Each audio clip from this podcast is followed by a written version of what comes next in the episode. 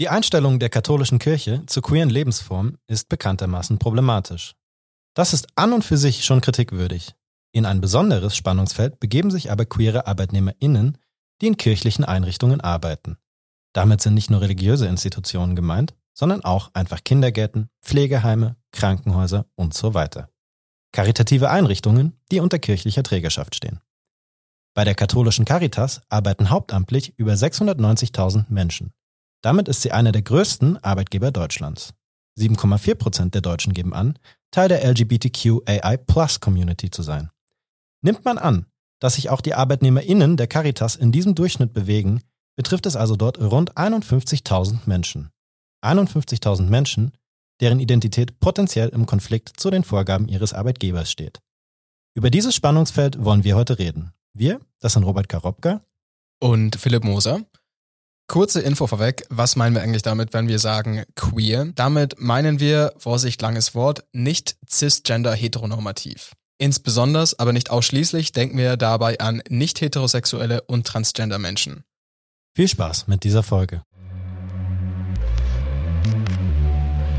M945 To Go. Dein Thema des Tages. Ja, Robert, Letzte Woche bei der Themenrunde, als du das Thema vorgeschlagen hast, kirchliches Arbeitsrecht, da war das und die Situation von queeren Menschen bei kirchlichen Arbeitsträgern gefühlt medial überhaupt gar kein Thema.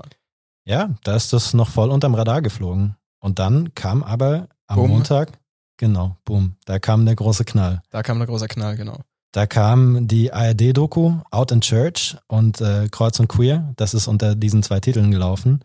Und zusammen mit der Doku hat sich natürlich ähm, innerhalb der katholischen Kirche und, und innerhalb dieser karitativen Einrichtung auch eine Bewegung gegründet von eben diesen Menschen, die nicht einfach äh, weiter mit ihrer sexuellen Identität im äh, Hintergrund ihr Dasein fristen wollen.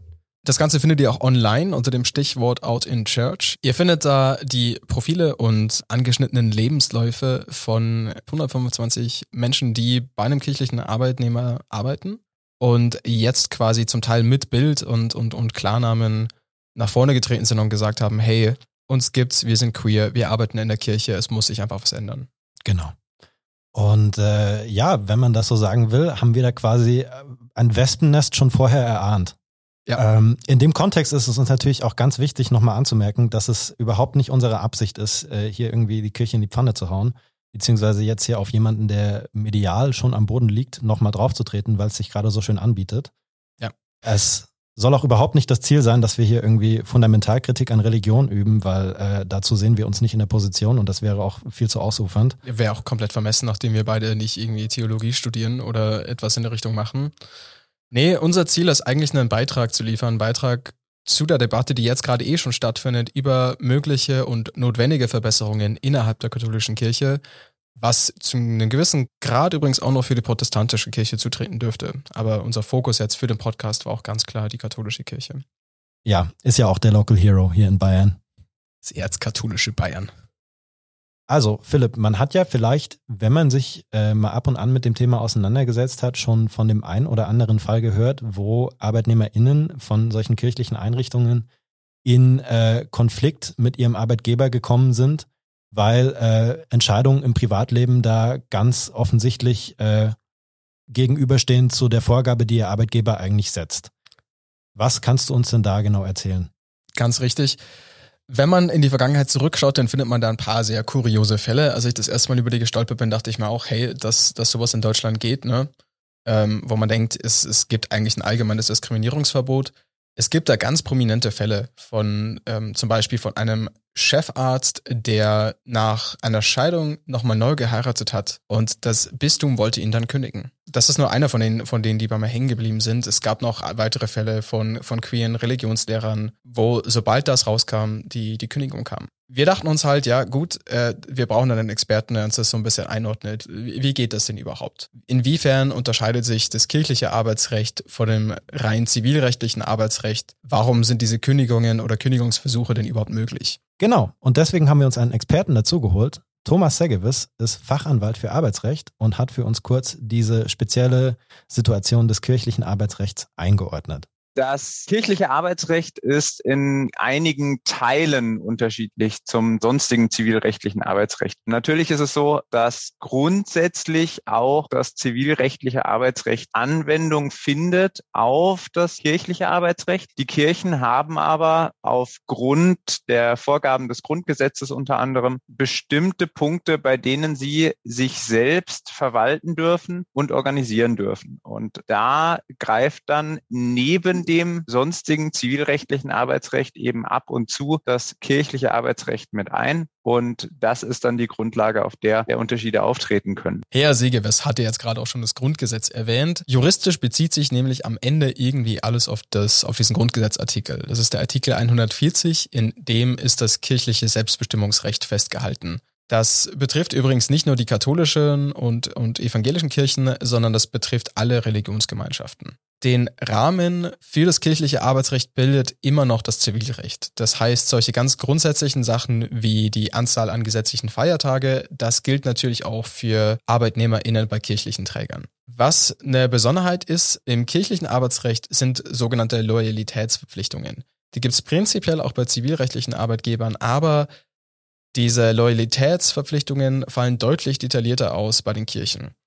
Insbesondere haben die Kirchen viel mehr Spielraum in dem, was sie denn vorschreiben dürfen, was alles unter Loyalitätsverpflichtung fällt. Und schriftlich wird das Ganze festgehalten bei der katholischen Kirche in der Grundordnung und die setzt halt unter anderem fest, dass homosexuelle Partnerschaften und Wiederheiraten, also nach einer Scheidung erneut zu heiraten, dass das Loyalitätsverletzungen sind. Näheres wird zwar dann im Arbeitsvertrag geregelt, das heißt, wenn ich anfange bei einem kirchlichen Träger zu arbeiten, dann unterschreibe ich einen Arbeitsvertrag und in dem steht schon auch ganz genau drin, was ich alles nicht machen darf. Schon noch mal was, was wir jetzt hier festhalten dürfen. Also das ist etwas, was eigentlich nur die Kirchen dürfen. Sie dürfen mir einen Arbeitsvertrag vorsetzen, in dem man drin steht, hey, du darfst in deinem Privatleben nicht in einer homosexuellen Partnerschaft sein. Was vielleicht noch ganz interessant ist zu wissen als Side-Fact zu diesem Artikel 140 im Grundgesetz, der geht eigentlich ursprünglich zurück auf äh, Paragraphen in der Weimarer Reichsverfassung von 1918. Also ist äh, schon lange historisch gewachsen.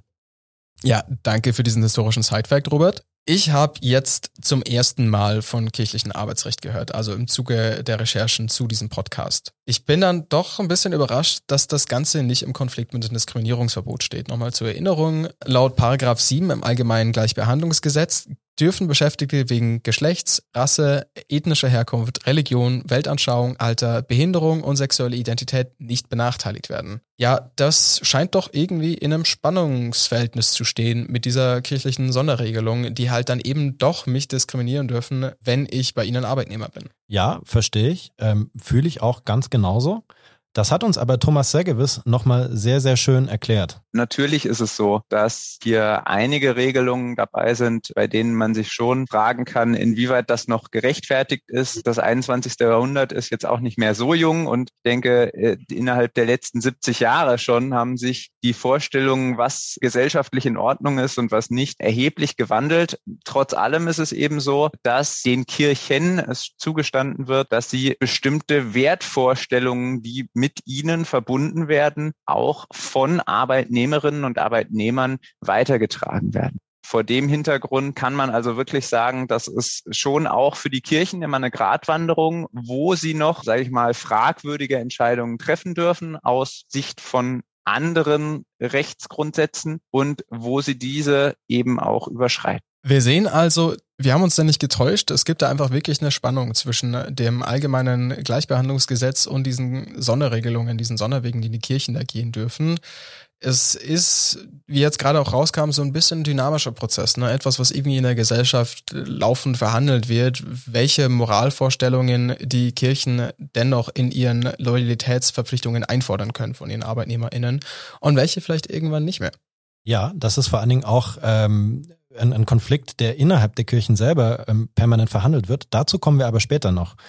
Wir haben auch, um mal generell die Situation von queeren Menschen in, ähm, am Arbeitsplatz nachzuvollziehen, mit dem LSVD geredet. Das ist der Lesben- und Schwulenverband in Deutschland. Und äh, Markus Ulrich hat sich da dankenswerterweise mit mir hingesetzt und hat mir natürlich auch erstmal aufgezeigt, ich meine, ihr müsst jetzt bedenken, wir sind hier zwei heterosexuelle Cis-Männer, die äh, jetzt natürlich hier über die Situation von Queeren reden. Das ist natürlich auch ein, ein skurriler Aspekt, aber das machen wir gerne. Ähm, und hat mir aber zum Beispiel erstmal dargelegt, was einem halt als Heterosexueller so im ersten Moment gar nicht bewusst ist, dass ein Outing am Arbeitsplatz generell für Queere schwierig ist. Also es gibt immer noch diese Statistik, dass sich ein Drittel aller queeren ArbeitnehmerInnen dafür entscheidet, ihre sexuelle Identität nicht offenzulegen am Arbeitsplatz. Und das führt natürlich auch zu, zu Frustration und zu Trauer, weil ähm, das natürlich, du bist dann mit Situationen konfrontiert, dass du nicht deinen Kollegen sagen kannst, wer ist denn das auf dem Foto da am Schreibtisch oder wer holt dich denn nachher ab oder mit wem warst du denn am Sonntag im Kino? Also wenn du das du verheimlichst im Prinzip einen, einen riesigen Teil deines Privatlebens einfach und das ist natürlich klar, dass das äh, nicht glücklich machen kann auf Dauer. Das ist generell schon schwierig. Jetzt ist aber immerhin so, dass es da in einem normalen Umfeld gehst du da wenigstens nicht das Risiko einer Kündigung ein. In, der, in einem kirchlichen Umfeld hast du auch noch das zusätzlich dazu. Wir leben nun mal de facto immer noch in einer sexistischen und vor allem auch in einer heteronormativen Gesellschaft. Wie du ganz richtig gesagt hast, ist bei einem kirchlichen Arbeitgeber halt das Besondere, dass du gekündigt werden darfst. Wenn ich jetzt gekündigt werden würde, an wen könnte ich mich denn dann wenden? Ja, da gibt es äh, eine wunderschöne Organisation, die nennt man abgekürzt Diakmaf. Und das steht ausgeschrieben. Ich sage das Wort jetzt nur einmal, weil es ist sehr lang und sehr kompliziert. Es steht ausgeschrieben für die Diözesane Arbeitsgemeinschaft für Mitarbeitervertretungen. Merkt es euch? Diözesane Arbeitsgemeinschaft für Mitarbeitervertretungen. Das, das habe ich zweimal, zweimal gesagt. gesagt. Gerne, das ist Service. Aber es ist jetzt, glaube ich, angekommen. Die Diagmaf, MAV am Ende, das ist die Mitarbeitervertretungen. Diese Mitarbeitervertretungen, die sind sowas wie die Betriebsräte bei kirchlichen Arbeitgebern. Sie vertreten also die Interessen der ArbeitnehmerInnen. Es gibt dann pro Bistum eine Diagmaf, und die berät und schult dann die einzelnen Mitarbeitervertretungen in rechtlichen Fragen. Genau. Und auf unsere Anfrage hin sind wir dann mit Uli Richards, dem Geschäftsführer der Diakmaf Münster und mit Stephanie Heckenkamp-Groß, der Pastoralreferentin und der geistlichen Leitung bei der Diakmaf Münster, äh, ins Gespräch gekommen. Die haben uns dankenswerterweise ein sehr ausführliches Interview gegeben. Und ähm, in diesem Interview haben sie zum Beispiel dargelegt, dass es ähm, schon gewisse Differenzen gibt zwischen dem, wie das kirchliche Arbeitsrecht eigentlich schwarz auf weiß auf dem Papier steht und dem, wie man es dann im Endeffekt äh, ja im echten Leben erfährt und, und wie sich das in der Praxis darstellt. Da muss man aber unterscheiden zwischen der Theorie und der Praxis. Denn in der Praxis gibt es in vielen Bistümern und in vielen kirchlichen Verwaltungen und Caritas-Einrichtungen diese Lebenspartnerschaften schon und in vielen wird sie auch akzeptiert. Aber wenn sozusagen äh, offiziell offiziell gefragt wird und offiziell bei Bistümern angefragt wird, dann bekommen die Leute auch eine offizielle Antwort. Okay, soweit erstmal die Situation aus Münster. Aber weil wir natürlich kein Münsteraner Radiosender sind, sondern ein Münchner Radiosender. Es fängt Münster. Es fängt immerhin beides mit MÜ an haben wir auch äh, bei der Caritas München nachgefragt, wie sich denn bei denen die ganze Situation darstellt. Wir als größter oberbayerischer Sozialverband stehen für eine tolerante, bunte und vielfältige Gesellschaft ein. Wir verstehen uns da auch als Solidaritätsstifter und wir haben uns längst geöffnet äh, für Mitarbeitende, äh, fachlich versiert, ganz unabhängig von deren Herkunft, Kultur, Religion oder sexueller Orientierung. Voraussetzung bei uns ist, dass sich die Mitarbeitenden mit den Zielen der Caritas und der Caritas-Arbeit identifizieren können und dass sie diesen in ihrem beruflichen Alltag auch leben können. Wir leben Vielfalt. Wir stehen dafür ein. Und wir als katholischer Wohlfahrtsverband haben uns längst geöffnet und beschäftigen, was viele vielleicht gar nicht vermuten würden, nicht nur Katholiken, sondern wir bilden die Gesellschaft in all ihrer Buntheit und Vielfalt längst ab, ob evangelisch oder Muslim, Frau, Mann oder divers, verheiratet oder Single, hetero oder homosexuell. Jeder und jede ist bei uns willkommen, der sich für Menschen einsetzen will, die unsere Hilfe brauchen. Ja, das war die Sprecherin der Caritas München.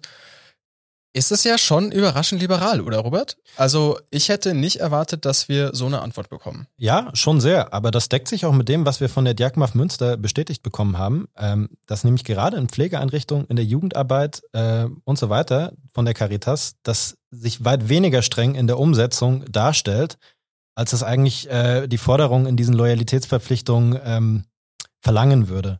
Man muss da im Endeffekt auch bedenken, dass äh, diese kirchlichen Träger am Ende des Tages einfach in einer, in einer Situation stehen, wo sie Probleme haben, ArbeitnehmerInnen zu finden. Also wir wissen es alle, das ist jetzt keine neue Nachricht. äh, Leute in der Pflegebranche zu finden, ist jetzt nicht die einfachste Aufgabe im deutschen Staate.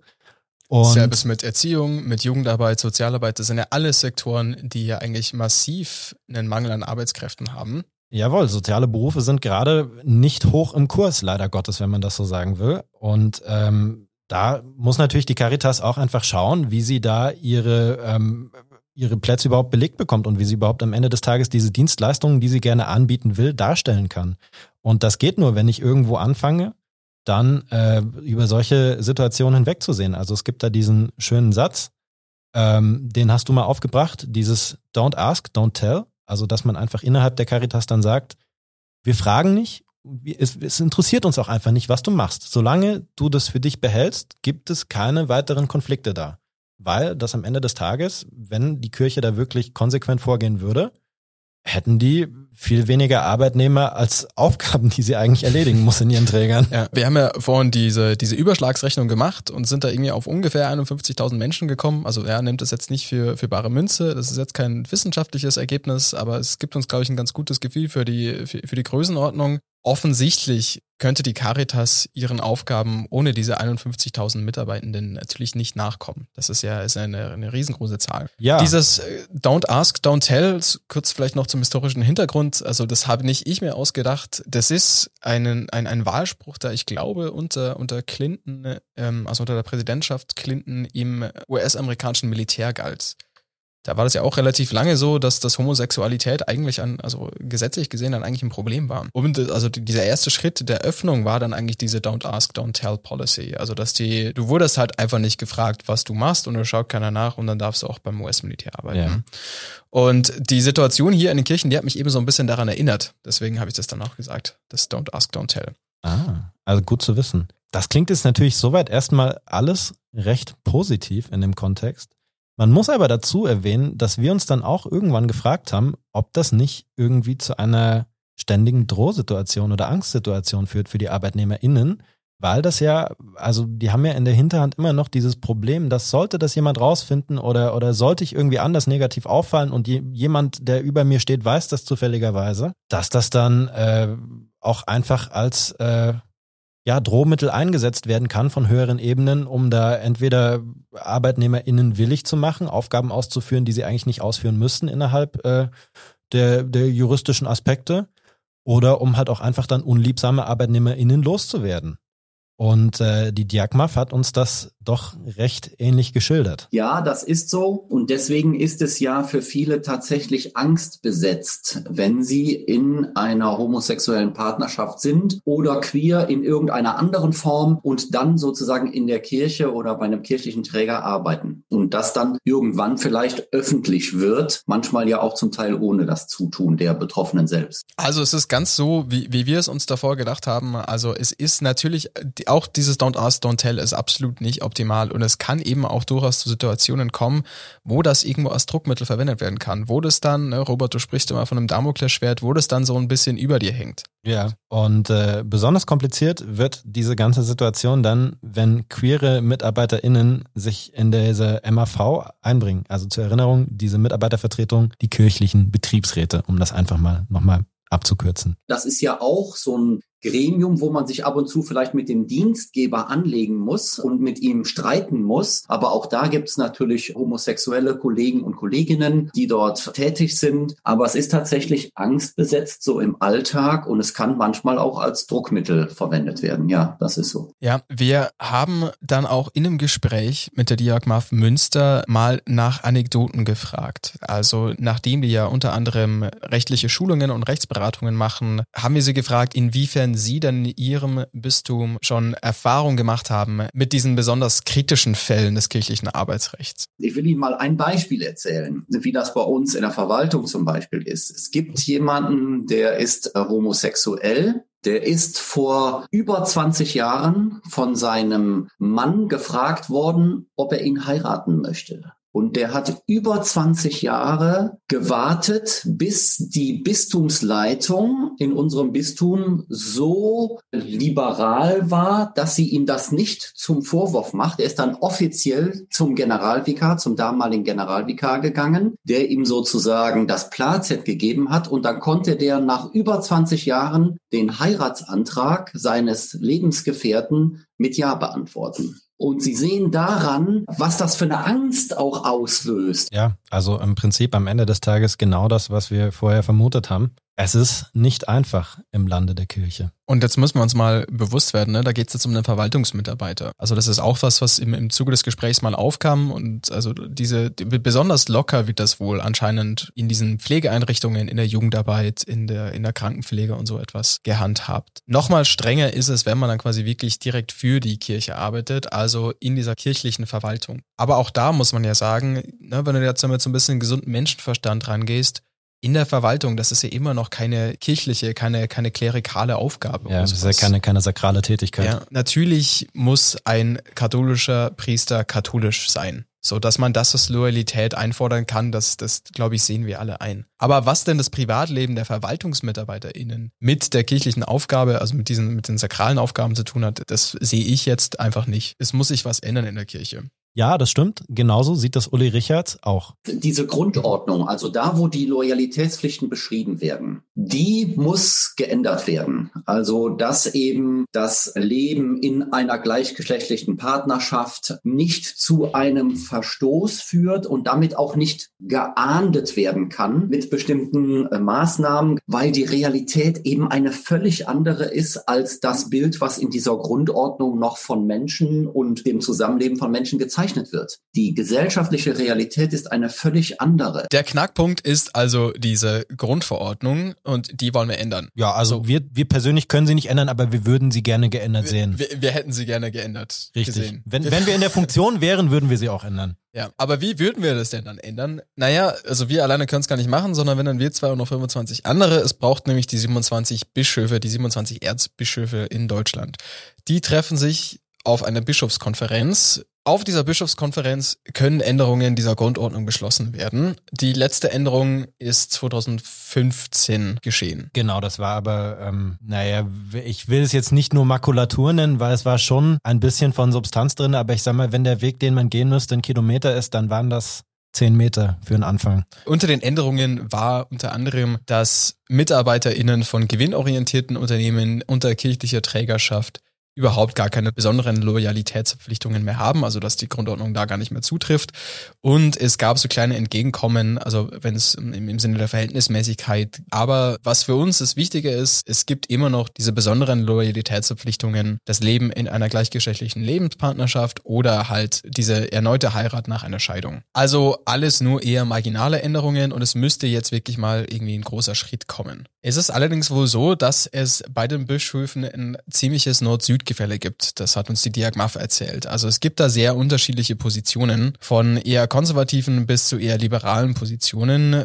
Die Überraschung ist vielleicht nicht so hoch. Gerade in Regensburg, also einer der bayerischen Bischöfe, der ist bekannt dafür, eher sehr konservative Positionen einzunehmen. Mhm. Rudolf Vorderholzer, um ihn mal beim Namen zu nennen. Und diese eher liberalen Positionen findet man, wie gesagt, dann eher in Norddeutschland. Man muss vielleicht fairerweise noch dazu erwähnen, dass auch München, also gut, der Kardinal Marx vom Bistum München-Freising, ist ja jetzt auch nicht immer nur positiv medial in Erscheinung getreten. Der ist aber im Moment, das ist jetzt nur meine persönliche Einordnung, im, im Moment im Begriff fast so ein bisschen so einen, seinen Imagewandel zu vollziehen, weil der auf einmal schon, finde ich, also gerade für die Region und, und für die Vorgeschichte vergleichsweise liberale Töne anschlägt. Dazu kommt aber später auch noch mehr. Was Philipp sagt, stimmt auf jeden Fall. Das habe ich auch so in Gesprächen bestätigt bekommen, dass es ganz eindeutig sowohl ein Nord-Süd-Gefälle gibt, als auch äh, in gewissen Formen ein, ein Stadt-Land-Gefälle, also das Ur urbane Gegenden auch natürlich naheliegenderweise liberalere Einstellungen haben als äh, sehr ländliche Gegenden. Was die liberalere Einstellungen von Marx gegenüber seinem Regensburger Kollegen zum Beispiel auch erklären würde. Genau, perfektes Beispiel dafür eigentlich. Diese Bischofskonferenz, also das ist wirklich das Gremium, was die entscheidenden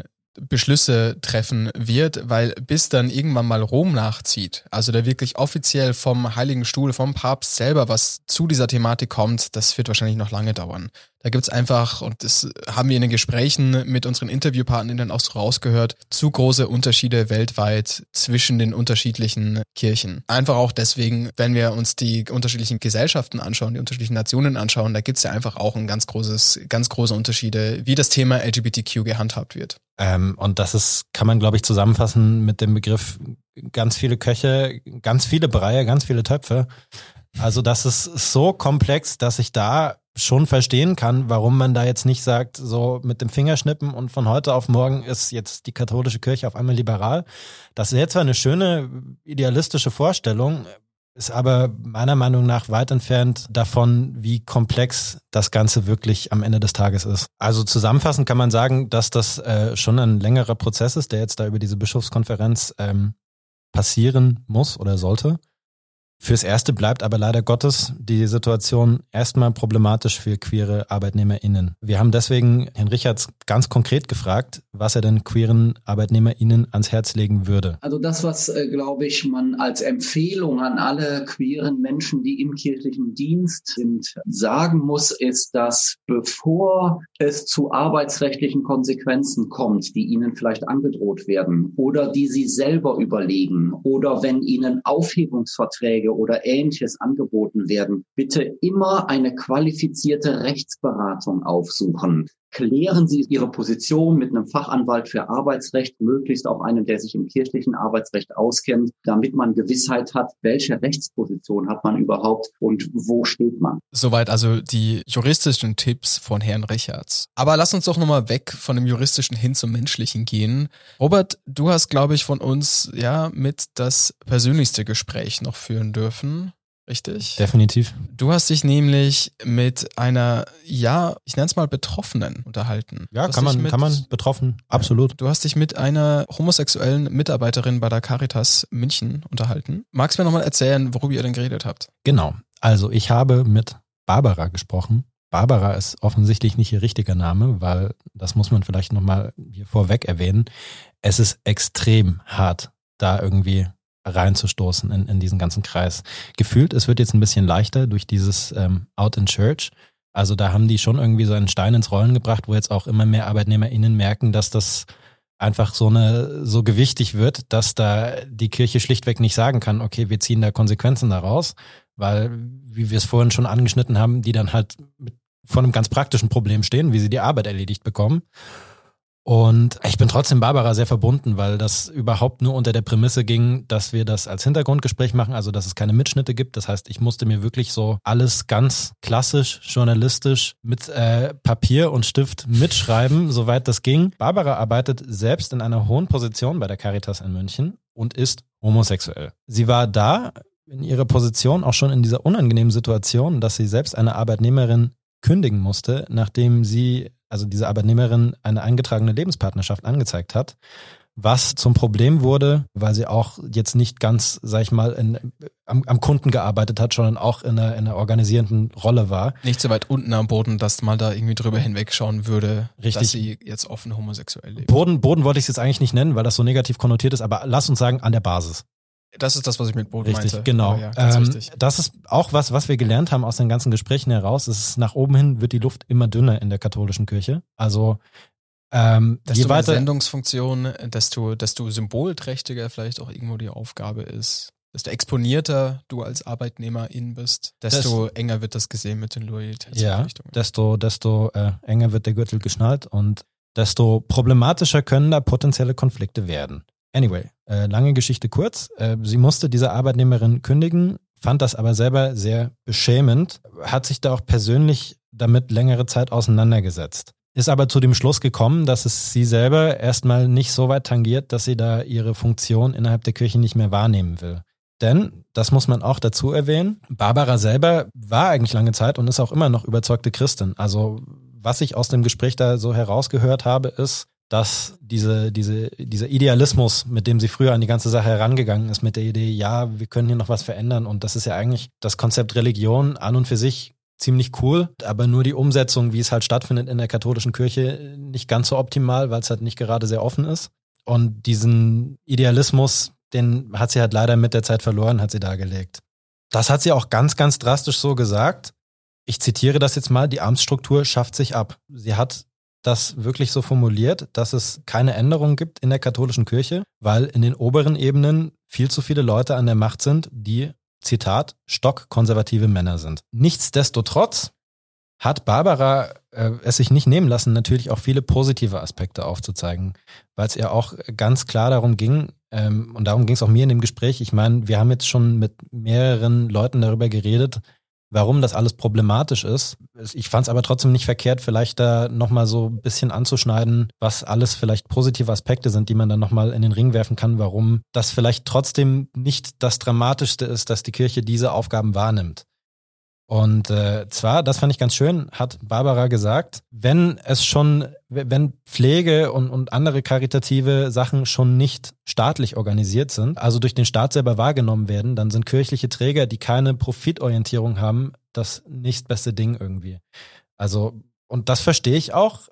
Eine Organisation, die da mit diesem schon gewissermaßen noch irgendwo vorhandenen religiösen Ethos herangeht. Mhm, diese christliche Nächstenliebe. Genau äh, die ist dann natürlich immer noch meiner Meinung nach auch besser geeignet, so eine Aufgabe wahrzunehmen, als ein streng profitorientiertes Unternehmen einfach. Und das schlägt sich laut Barbara auch ganz deutlich nieder in den Bedingungen, die man dann da vorfindet. Also sowohl die Bedingungen für die Menschen, mit denen sie arbeiten, also für die je nach Organisation jetzt Patienten, zu Pflegenden, zu Pflegenden, genau, Kinder, whatever, aber auch der Umgang mit den Mitarbeitern selber.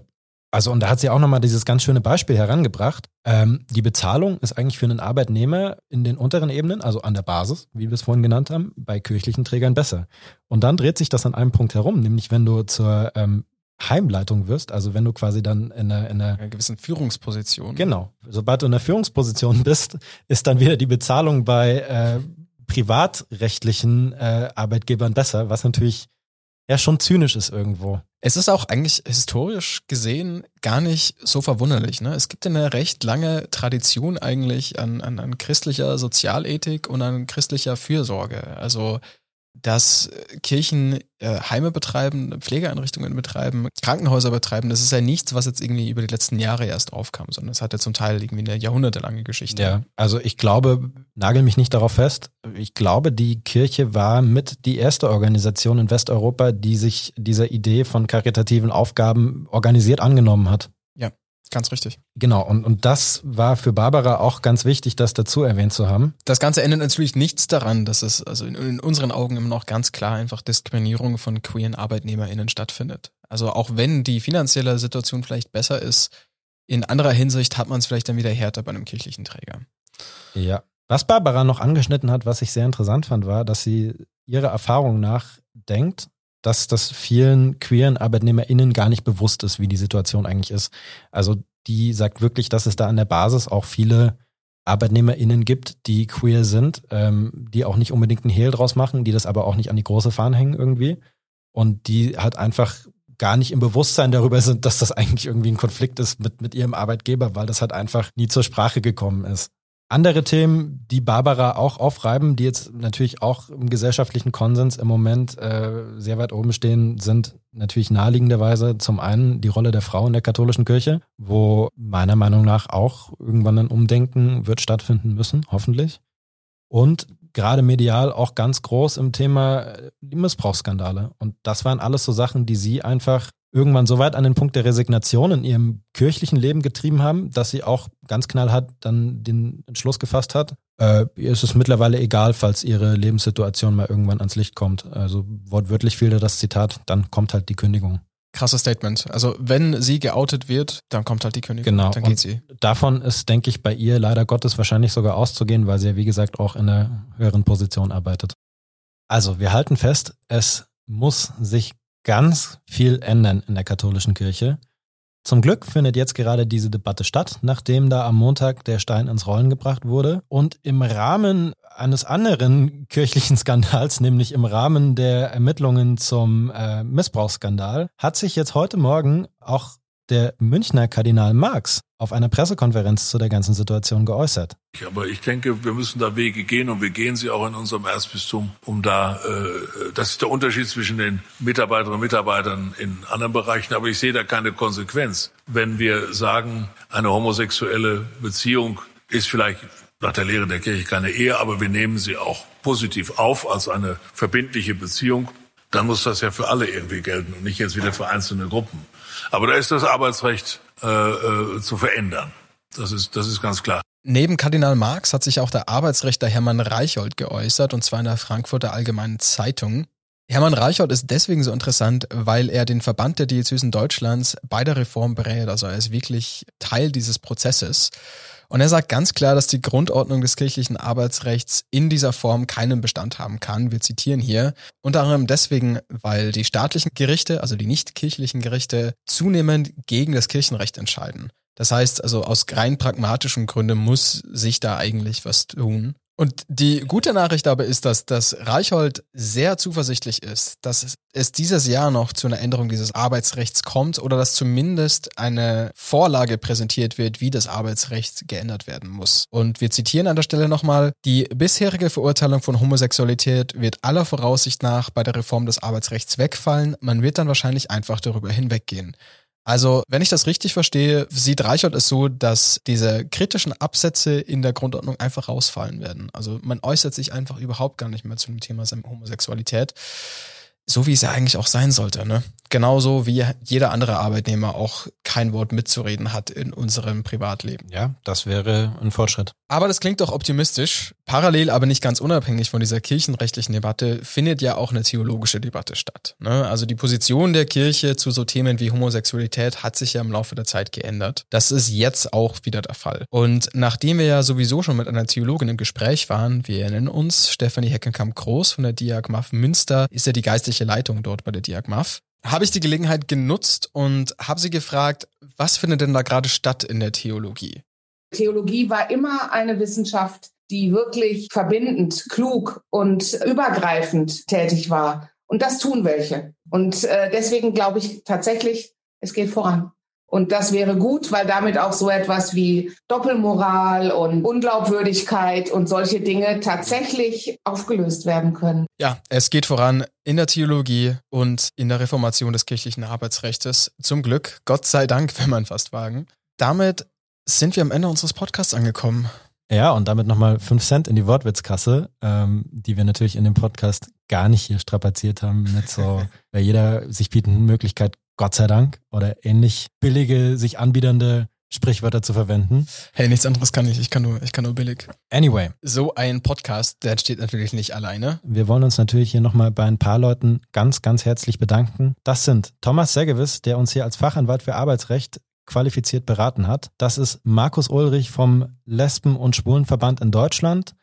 Das sind Stefanie Heckenkamp-Groß und Uli Richards von der Diakmaf in Münster. Und das ist natürlich zu guter Letzt auch Barbara, die sich hier persönlich uns geöffnet hat. Im Sender wollen wir uns bedanken bei unserer wundervollen Sendeleitung. Das war Celine Schuster. Wir wollen uns natürlich auch bedanken beim M945 Podcast-Team, die sich hier die ganzen technischen Frickeleien für uns übernommen haben. Und Redaktionsschluss war der 27. Januar. Zu guter Letzt möchte ich mich natürlich noch bedanken bei dem wunderbaren Philipp Moser, der sich hier mit mir zusammen diese Folge gegönnt hat. Und ich möchte mich natürlich bedanken bei Robert Karobka. Es waren Aufs und Ups, aber mainly Aufs, glaube ich. Es hat Spaß gemacht. Ich hoffe, ihr hattet Spaß beim Hören. Bis die Tage. Tschüss. Jawohl. Ciao.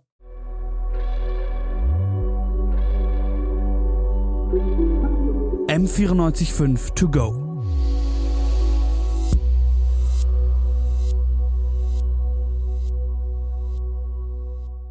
M945 To Go ist eine M945 Produktion. Ein Angebot der Media School Bayern.